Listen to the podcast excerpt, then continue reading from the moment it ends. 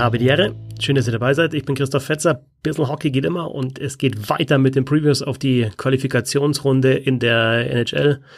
Aufgezeichnete Podcast am Samstag, also wird langsam Zeit. Ein paar Stunden vor dem ersten Spiel. Ähm, und ich schaue, dass ich am Samstag noch alle Runden, die auch am Samstag ausgespielt werden, äh, Preview und dann äh, am Sonntag kommen dann die restlichen. Bevor es losgeht, ihr könnt Bissl Hockey supporten und zwar über die Crowdfunding-Plattform Steady entweder auf bisselhockey.de gehen und auf den Button Support klicken oder direkt über steady.de slash bisselhockey. Das ist also jetzt die Vorschau auf die Serie New York Islanders gegen die Florida Panthers. Siebter gegen Zehnter im Osten. Die Islanders mit 80 Punkten, Florida mit 78 Punkten, also ziemlich nahe beieinander. Und wir haben da einmal ein defensiv starkes Team mit den New York Islanders, haben wir jetzt zum Beispiel auch in, in diesem einen Exhibition-Game gesehen, wo sie die Rangers mit 2-1 geschlagen haben, also ein klassisches Islanders-Ergebnis. Und das andere Team, die Florida Panthers, ja, kommen eher über, über ihr Umschaltspiel. Und das ist natürlich die Frage, ob, ob die Islanders eben ihre Defensive da auch so stark spielen können gegen die Florida Panthers. Ich denke schon. Also ich glaube, dass die Islanders einfach ja, diese, diese Erfahrung, die sie da schon gemacht haben, auch äh, diese Spielweise, die sie unter Barry Trotz einfach haben, da schon durchziehen können lassen. Also wenig, wenig Gegentore und Chancen bei Umschaltsituationen zu und verteidigen einfach äh, sehr, sehr gut, lassen Scheibenbesitz zu. Wieder eine Statistik von The Point, habe ich euch schon ein paar Mal empfohlen.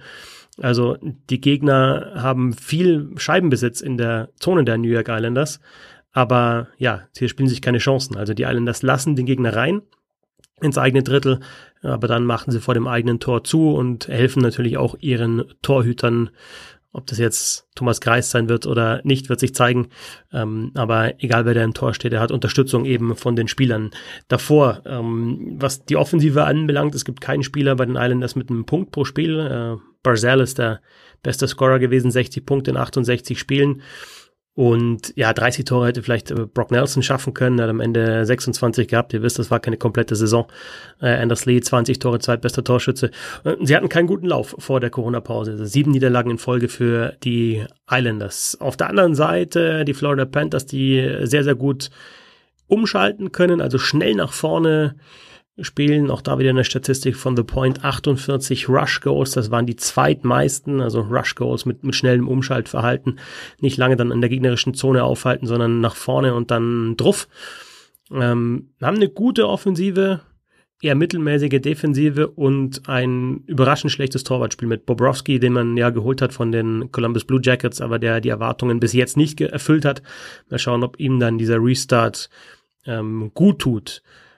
Und was man bei den Florida Panthers noch ansprechen sollte, ist das gute Powerplay, beziehungsweise die eine gute Powerplay-Unit.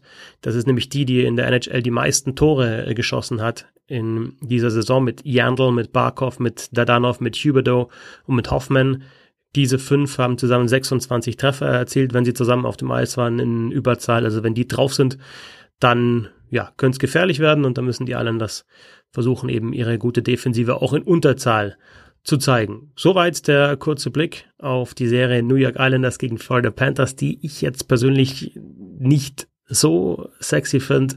Aber ja, wenn die Islanders ein gutes Defensivspiel zeigen, äh, dann ist das vielleicht auch beeindruckend ne? und, und wirklich dann dieses Tempospiel der Panthers irgendwie rausnehmen, dann muss man ihnen das auch lassen. Aber ich sehe jetzt beide Mannschaften nicht äh, stark genug, um, um in den Playoffs weit zu kommen. So viel zu dieser Serie. Es geht weiter mit den Vorschauen und dann natürlich auch weiterhin die NHL Playoffs almost daily hier bei Bristol Hockey und einmal in der Woche die große NHL Show.